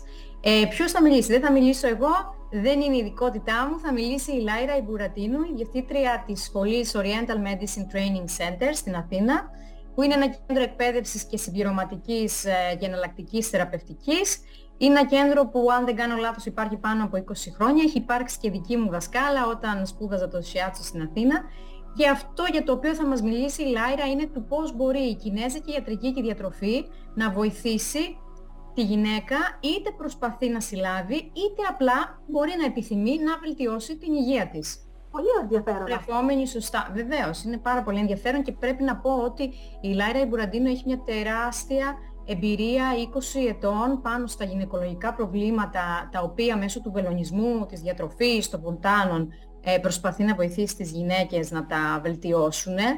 Ε, συνεργάζεται επίσης και με κάποια κέντρα εξωσωματικής γονιμοποίησης στην Αθήνα σαν εξωτερικός συνεργάτης ε, για το βελονισμό που μπορούν οι γυναίκες να κάνουν πριν την εξωσωματική γονιμοποίηση έτσι, για να προετοιμάσουν ακόμη καλύτερα τη μήτρα τους. Έχει μια μεγάλη εμπειρία, οπότε θεωρώ ε, είναι μεγάλη τιμή μου καταρχάς που θα τη φιλοξενήσω. Ωραία. Και την ε, την τελευταία συνάντηση που θα κάνουμε το Μάιο, γιατί μετά θα υπάρξει ένα διαλυματάκι. Στις 10 του Μαΐου έχω μια άλλη μεγάλη τιμή να φιλοξενώ μια άλλη αγαπημένη μου δασκάλα, την Κλαούντια Τιράικεν από τη Νέα Υόρκη. Ε, θα υπάρξει, να πω ότι στη συνάντηση θα υπάρξει μετάφραση από μένα, έτσι από τα αγγλικά στα ελληνικά, για όποιες ε, συμμετέχουσες δεν καταλαβαίνουν την αγγλική γλώσσα. Ε, η Κλαούντια θα μας μιλήσει για το Dream Birth, για τη μέθοδο του Dream Birth, την οποία η ίδια θεωρεί ότι είναι η γλώσσα του σύμπαντος ε, και θα εξηγήσει στη συνάντηση τι εννοεί με αυτό και θα μιλήσει πώς το Dream Birth και το Imagery Work μπορούν να βελτιώσουν τη γονιμότητα, να καθαρίσουν θέματα συναισθηματικά και ζητήματα προγονικά που χρειάζεται να τακτοποιηθούν για να βοηθήσουν τη σύνδεση με το μελλοντικό παιδί. Υπάρχει μια, μια τεράστια δουλειά που κάνουμε στο Dream Birth να συνδέεται η μητέρα ε, με την ψυχή του μέλλοντος παιδιού.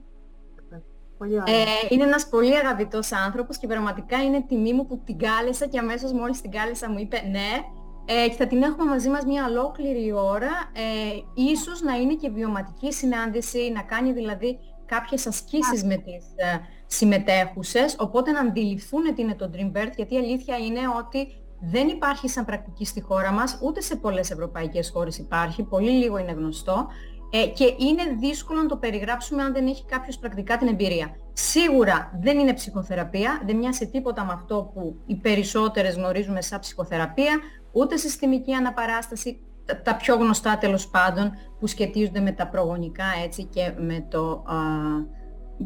και, και τα οποία κάνουν οι γυναίκες για να μπορέσουν να βοηθηθούν ψυχοσυναισθηματικά. Ε, εγώ αυτά ήθελα να μοιραστώ. Δεν ξέρω αν εσύ θες να με ρωτήσεις κάτι άλλο.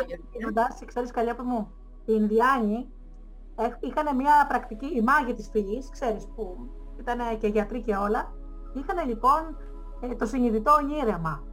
Δηλαδή, έναν, ο ασθενής ε, τον πήγαιναν, ας πούμε, κάποιους τρόπους, ίσως από εκεί έχει βασιστεί το Dream Bed, και συνδεόταν με το σύμπαν και έβρισκε τη θεραπεία του. Και μάλιστα έβγαινε και ένα παραμύθι από αυτό που θα ήταν το θεραπευτικό παραμύθι. Άρα το συνειδητό όνειρεμα οι Ινδιάνοι ε, το είχαν ήδη ε, χρόνια πριν. Λοιπόν, ε, θέλω, ε, χαίρομαι που το αναφέρεις. Καταρχάς, ε, όταν μιλάς για συνειδητό όνειρεμα, ε, αναφέρεσαι στα όνειρα που έβλεπε ο άνθρωπος. Όχι. Λοιπόν, αυτή, αυτή είναι η παράδοση του Dream Birth. Ε, δεν, επειδή δεν θέλω να κουράσω τους ε, ακροατές και επειδή αυτά ενδεχομένως θα υποθούν και μέσα στο Fertility Café, το, το imagery work έτσι, που έχει να κάνει με το Dream Birth και με το Dream Opening είναι σαν να λέμε τα διάφορα παρακλάδια κατά από την ίδια ομπρέλα. Η ομπρέλα είναι το, dream, ε, το imagery work, προέρχεται από, ε, είναι το ίδιο και έρχεται από διαφορετικές παραδόσεις. Δηλαδή έχουμε το imagery work που μας έρχεται από το Θιβέτ, ναι. έχουμε το imagery work που μας έρχεται από την εβραϊκή παράδοση, ναι. έχουμε το imagery work που μας έρχεται από την, ε, από, από την Ινδιάνικη παράδοση, από τη Λατινική Αμερική.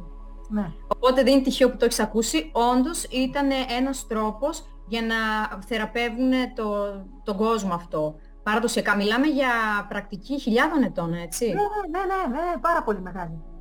Καταλαβαίνεις πόσο τυχεροί είμαστε που καταφέρνει μέσα από κάποιους ανθρώπους που ε, καθίσανε και το μελετήσανε. Συγκεκριμένα στην Νέα Υόρκη το έφερε η Κάθριν Σάινερμπεργκ ε, από την παράδοση των Εβραίων. Είχε πάει και έκατσε στο Ισραήλ 10 ολόκληρα χρόνια παρότι δεν ήταν η χώρα της δίπλα σε μια από τις τελευταίες γυναίκες ναι.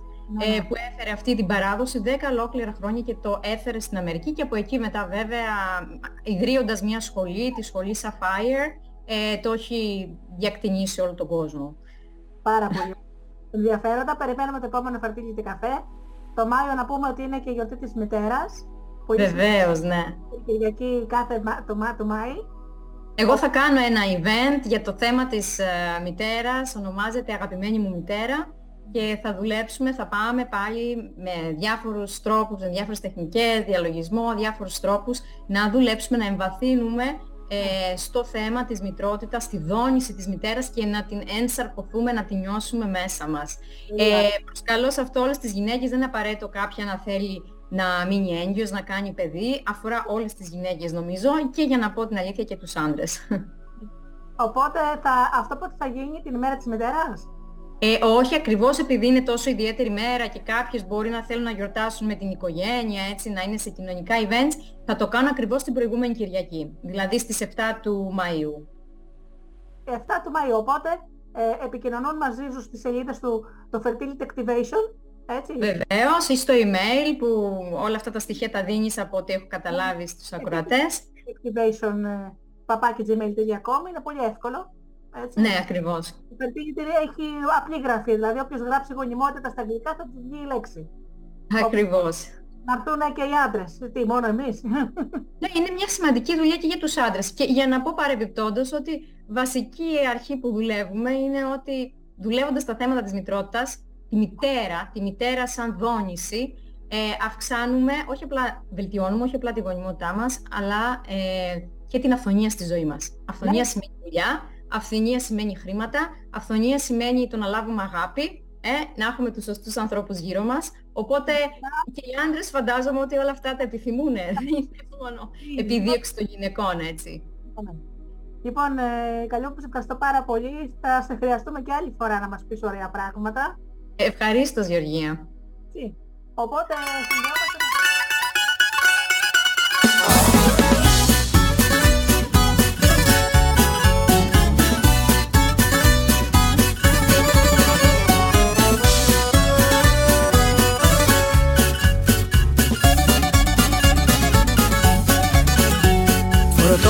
συνδυόμαστε Φορτώσαμε τα μάξι και όλα είναι εντάξει Και βάλαμε στο φουλ τις μηγάνες Τι κάνουμε παρέα και όλα είναι ωραία Και ψάχνουμε να βρούμε εξοχές. Τι κάνουμε παρέα και όλα είναι ωραία Και ψάχνουμε να βρούμε εξοχές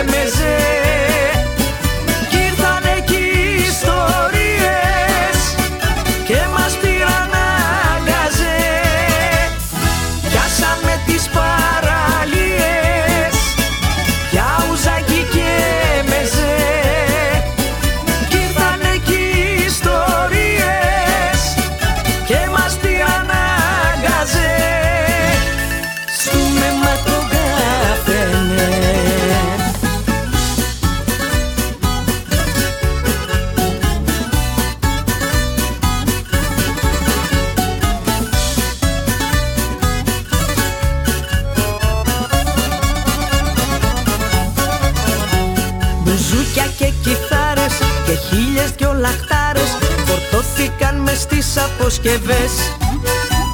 Και πήραμε τους δρόμους Αντίθετα στους νόμους. Και γίναν όλα τώρα Κυριακές. Και πήραμε τους δρόμους Αντίθετα στους νόμους. Και γίναν όλα τώρα Κυριακές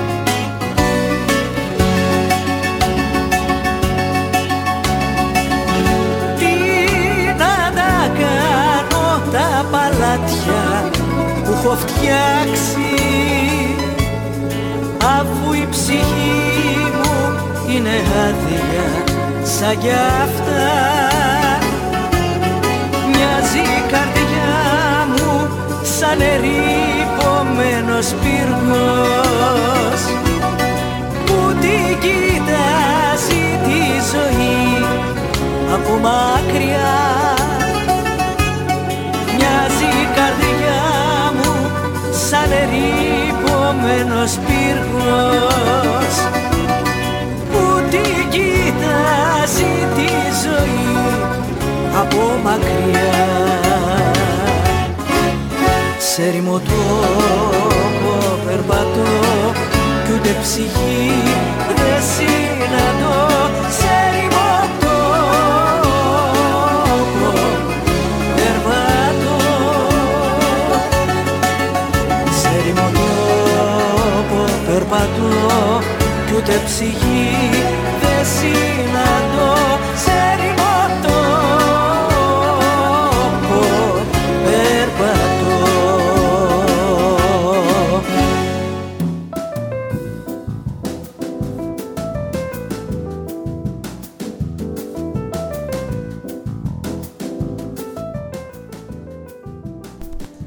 Πολύ ενδιαφέροντα όσα μας είπε η Καλλιόπη Κλόντζα.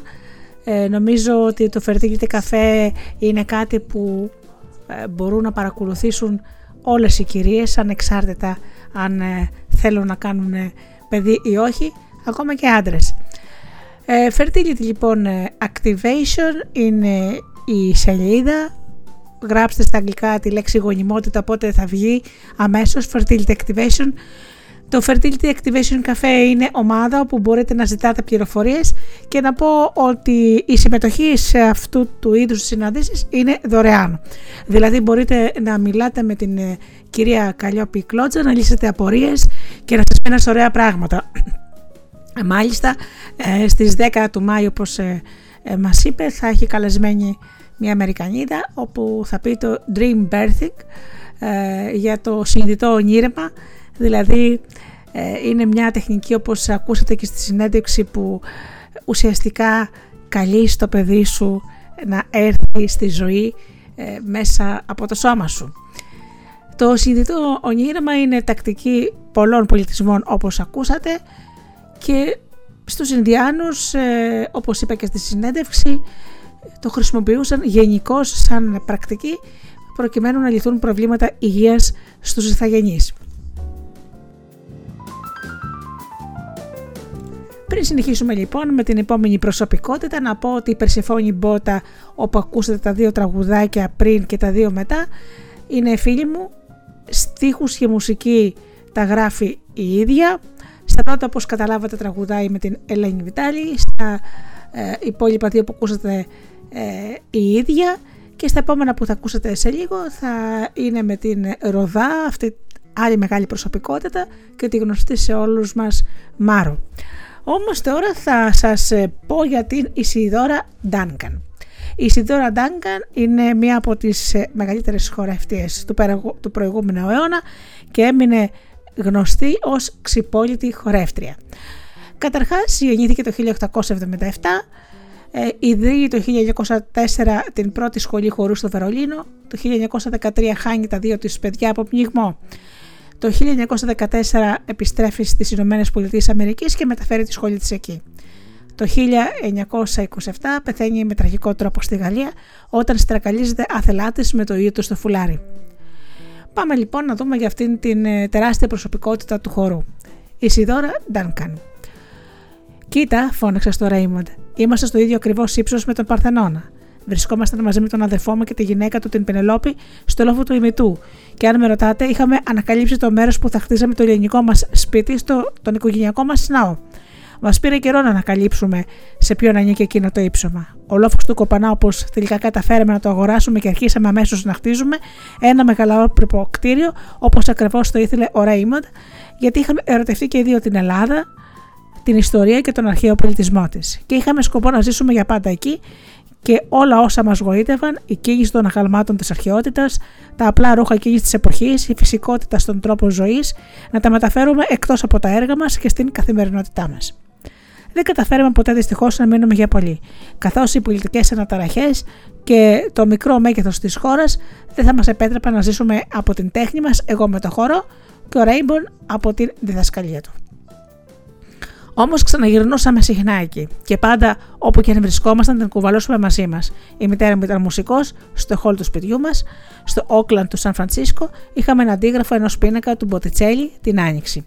Μια μέρα εκεί που έπιαζε, έπαιζε ένα κομμάτι του Μέντελσον στο πιάνο, η μητέρα μου είπε: Κοίτα την Άνοιξη. Την ένιωσα και ένιωσα λες και οι φιγούρες του πίνακα άρχισαν να κινούνται στους θριαμβευτικούς ήχους της μουσικής.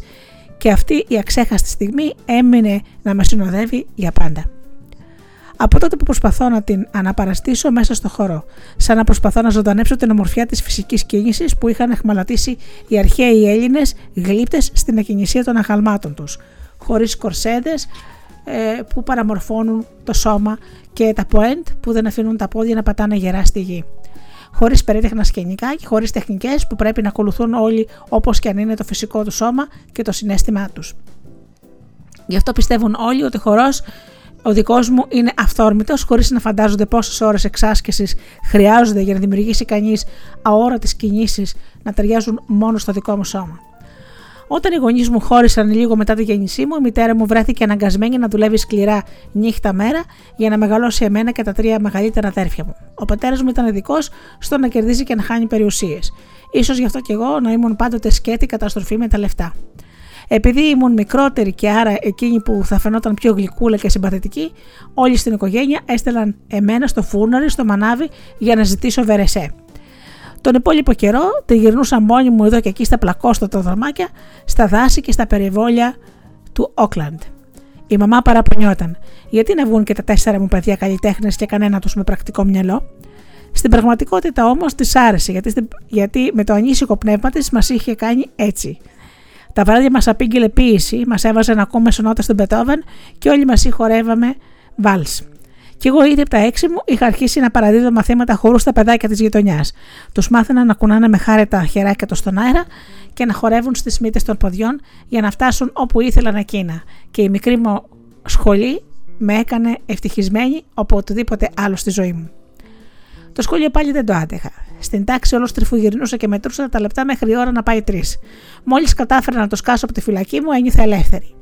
Περιπλανιόμουν μόνη δίπλα στη θάλασσα και χανόμουν στην ονειροφαντασία μου. Χόρευα στα λιβάδια κοντά στο σπίτι μιας και προσπαθούσα να μιμηθώ τις παπαρούνες που λυκνίζονται στον αέρα ή τα πουλιά που άνοιγαν τα φτερά τους. Δεν ένιωθα παραμελημένη. Ένιωθα τυχερή. Και έτσι γύρω στα 13 έπεσα τη μαμά του το καλύτερο ήταν να κάνω στην πραγματικότητα αυτό που έλεγαν τα αρχικά του όνοματό μου. Άντζελα Ιζαντόρα Ντάνκαν. Aid. Βοήθεια. Παράτησα λοιπόν το σχολείο και άρχισε να διδάσκω συστηματικά χορό ώστε να βγάζω χρήματα για να βοηθήσω την οικογένειά μου. Δεν σταμάτησα όμως να μαθαίνω. Διάβαζα και ότι έβρισκα στη βιβλιοθήκη της γειτονιάς. Ντίκεν, Θακερέι, Σέξπιρ και συχνά ξενυχτούσα με το βιβλίο στο χέρι. Την επόμενη μέρα με το που τελείωνατε τα μαθήματα του χορού, στη μικρή μου σχολή χορού, έτρεχα πάλι στη βιβλιοθήκη χορεύοντας και χοροπηδώντας, όσο μακριά κι αν ήταν, για να πάρω και άλλα βιβλία.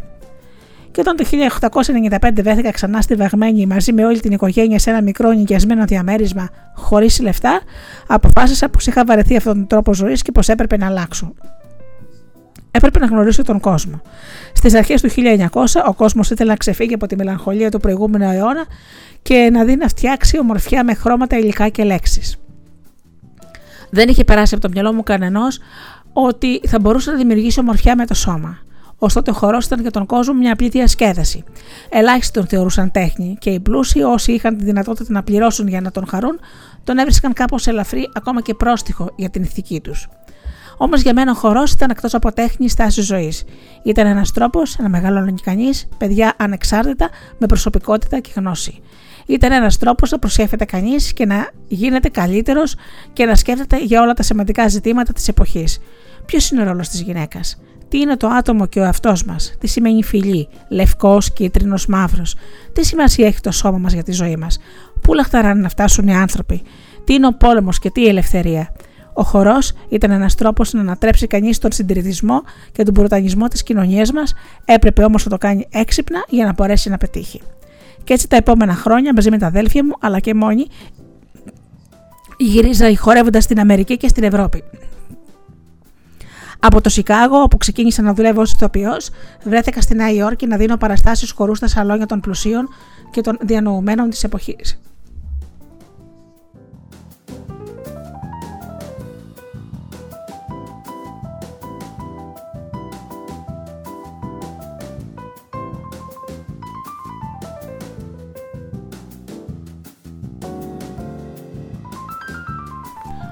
Από εκεί ταξίδεψα στο Λονδίνο, το Παρίσι, τη Βιέννη, τη Βουδαπέστη, το Μόναχο και το Βερολίνο, πάντα χορεύοντας με τρόπο που κανεί έως τότε δεν έχει χορέψει ποτέ.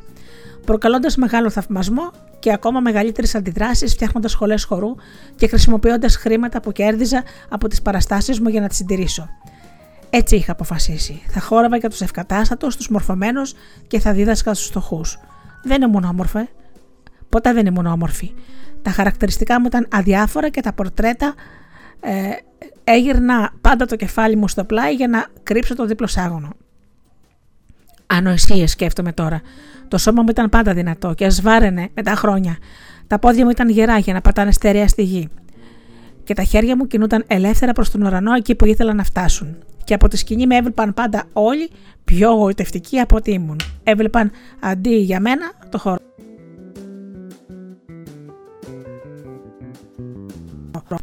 Είχα αποφασίσει ότι θα έπαιζα το παιχνίδι με τους όρους των ανθρώπων που είχαν επιρροή και εκείνη την εποχή. Ήθελα να διαχωρίσουν το σώμα από το πνεύμα και να λένε πως το πρώτο είναι ανήθικο ενώ το δεύτερο είναι θεϊκό. Τότε θα τους έδειχνα πως είναι να εκφράζει το σώμα τα συναισθήματα που δημιουργεί το πνεύμα η μουσική θεωρούσαν το χορός και τη διασκέδαση. Τότε θα μιλούσα για αυτόν και θα τους έδειχνα πως ο πραγματικός χορός συνδέεται με, τους, με τις ρίζες του πολιτισμού, με την αισθητική της αρχαίας Ελλάδας και πως δημιουργώντας ομορφιά στοχεύει στη βελτίωση και στην πρόοδο ολόκληρης της ανθρωπότητας. Δεν τους έφτανε να με βλέπω να χορεύω για να πιστούν.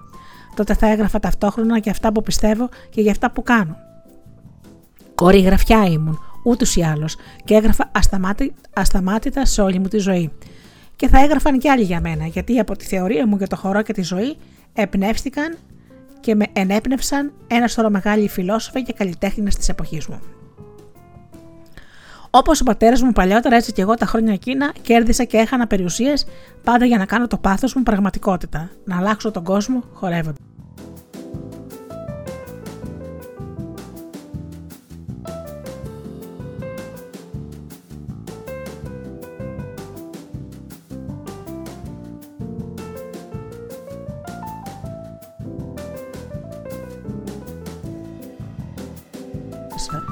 150 δολάρια το κάθε εισιτήριο. Σήκωσα το κεφάλι και κοίταξα κατάπληκτη την Ήρμα, την πιο αφοσιωμένη μου μαθήτρια που στεκόταν μπροστά μου με τα μάτια χαμηλωμένα, πασπατεύοντας αμήχανα τα δάχτυλά της το στρίφωμα της φούστα της.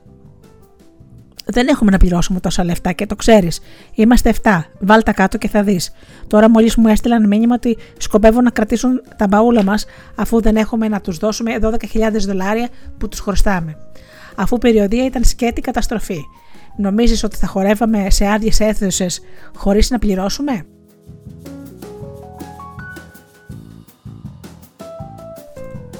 Η Ήρμα εξακολουθούσε να στέκεται αμήλυτη, χωρίς να με κοιτάζει. Σαν να στραπή πέρασε μπροστά από τα μάτια μου η εικόνα της όταν την είχαν πρωτοφέρει στη σχολή, μικρό κοριτσάκι ακόμα, και ένιωσα τον εκνευρισμό μου να υποχωρεί μπροστά στη δική της απογοήτευση. Μη στενοχωριέσαι, είπα, απλώνοντας το χέρι για να πιάσω το δικό της. Θα πάρουμε το Dante Alighieri αντί για, τη, για Λουζουτάνια που είναι πιο φτηνό. Α καθυστερήσουμε μερικές μέρες, δεν χάθηκε ο κόσμος. Στο μεταξύ θα καλοπιάσω τους δανειστές. Όλο και κάποιος θα βρεθεί να μας βοηθήσει. Όπως πάντα, έτσι. Η Ήρμα σήκωσε το κεφάλι και με κοίταξε χαμογελώντας βιασμένα. Δέκα μέρες μετά, καθώς το υπεροκειάνιο Λουζιτάνια φιντιζόταν λίγο έξω από το Λίβερπουλ, χτυπημένο από γερμανικό υποβρύχιο, θα θυμάμουν ξανά και ξανά πως η ζωή είναι η πρώτη που μας βοηθά. Η ζωή είναι ένα όνειρο. Αλλιώς δεν θα μπορούσε κανείς μας να αντέξει όλες τις εμπειρίες και τις εκπλήξεις που μας επιφυλάσσει. Το Μάιο του 2000, το Μάιο του 1915, όταν επιστρέψαμε από την Αμερική, ήλπιζα πως ο πρώτος παγκόσμιος πόλεμος που μενόταν ακόμα στην Ευρώπη θα τελείωνε σύντομα. Μάτια όμως.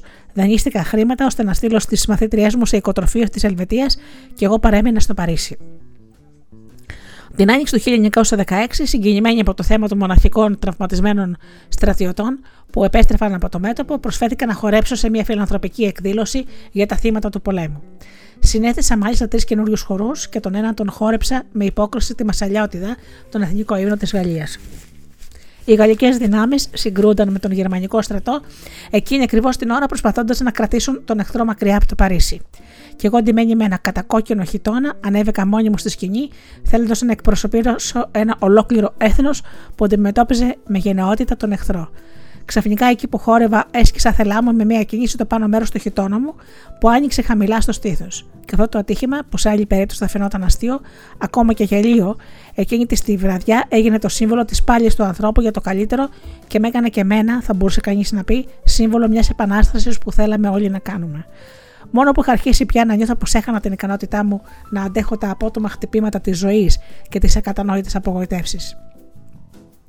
Είχαν περάσει ήδη δύο χρόνια από τη μέρα που ο Πάτρικ και ο Ντίρντρι, τα μικρά μου παιδιά, είχαν πνιγεί στο Σικουάνα, όταν ανατρέπηκε η άμεξα που τα μετέφερε εκεί με την ταντά τους.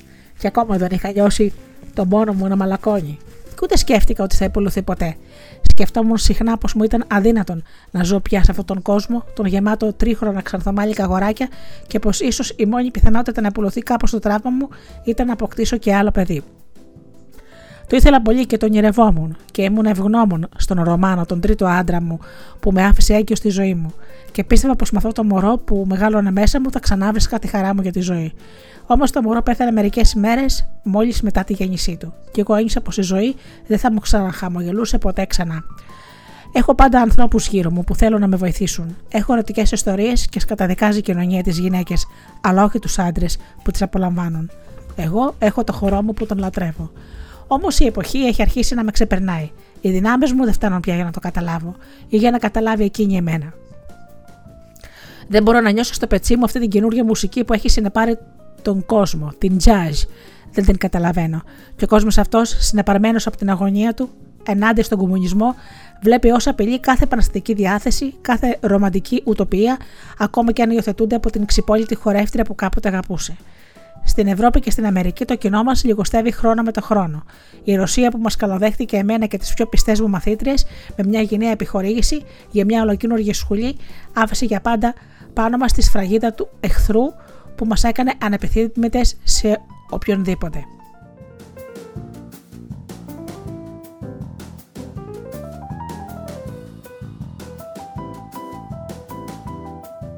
Τα χρήματα Δυστυχώς τελειώνουν και ευτυχώς που έχω εκπαιδευτεί στο να ζητάω από εκείνους τους μανάβιδε όταν ήμουν μικρή από τους διανοούμενους ευεργέτες μου τώρα, γιατί αλλιώς δεν μπορούσα να φροντίσω για την επιβίωσή μας. Δεν με πειράζει όμως να ζητάω. Η διδασκαλία είναι πάντα για μένα πάνω απ' όλα. Αξίζει τον κάθε συμβιβασμό και δεν με ενδιαφέρει να, να εκπαιδεύω επαγγελματίες χορευτές, αλλά να βοηθάω τους μαθητές μου να ξαναβρούν και να διατηρήσουν την αγάπη του παιδιού για την ομορφιά, για την ηθική και για τη φύση. Να πω τώρα για την ιστορία ότι η Ισεδώρα πέθανε το 1927 όταν το μακρύ φουλάρι της τυλίχθηκε κατά λάθος στις πίσω ρότε του αυτοκινήτου που ήθελε να δοκιμάσει. Το αυτοκίνητο ξεκίνησε και το φουλάρι τυλίχθηκε απότομα γύρω από το λαιμό της και η Ισιδώρα απαγχωνίστηκε. Ήταν 50 ετών. Κάτι που δεν ήξερες είναι ότι ο αδελφός της ήταν παντρεμένος με την αδερφή του Έλληνα ποιητή Άγγελου Σικελιανού.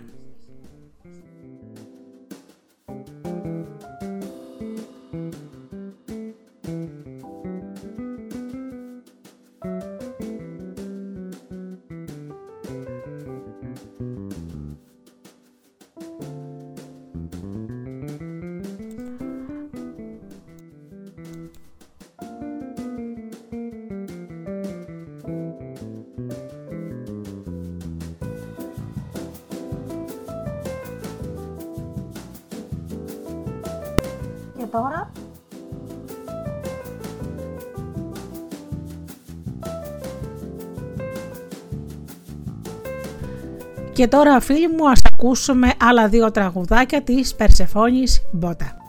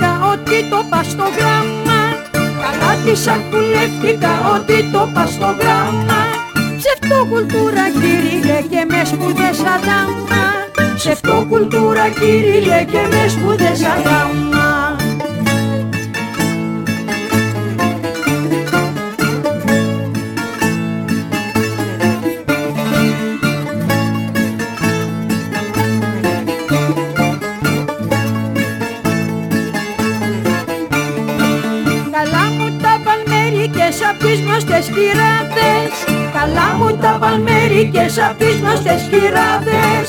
Πως με τρακοσαργύρια μας κάνεις δεμενάδες Πως με τρακοσαργύρια μας κάνεις δεμενάδες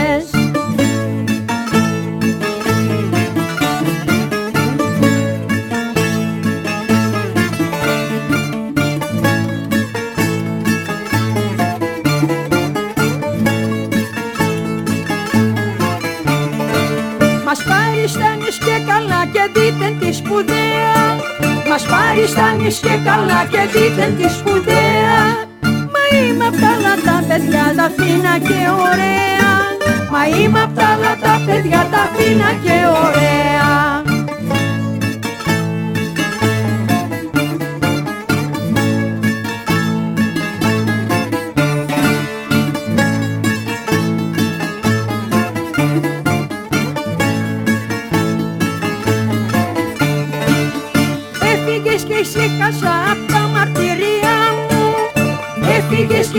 χάσα απ' τα μαρτυρία μου. Τον άλλο κλαίω το φτωχό που πήρε τη σειρά μου. Τον άλλο κλαίω το φτωχό που πήρε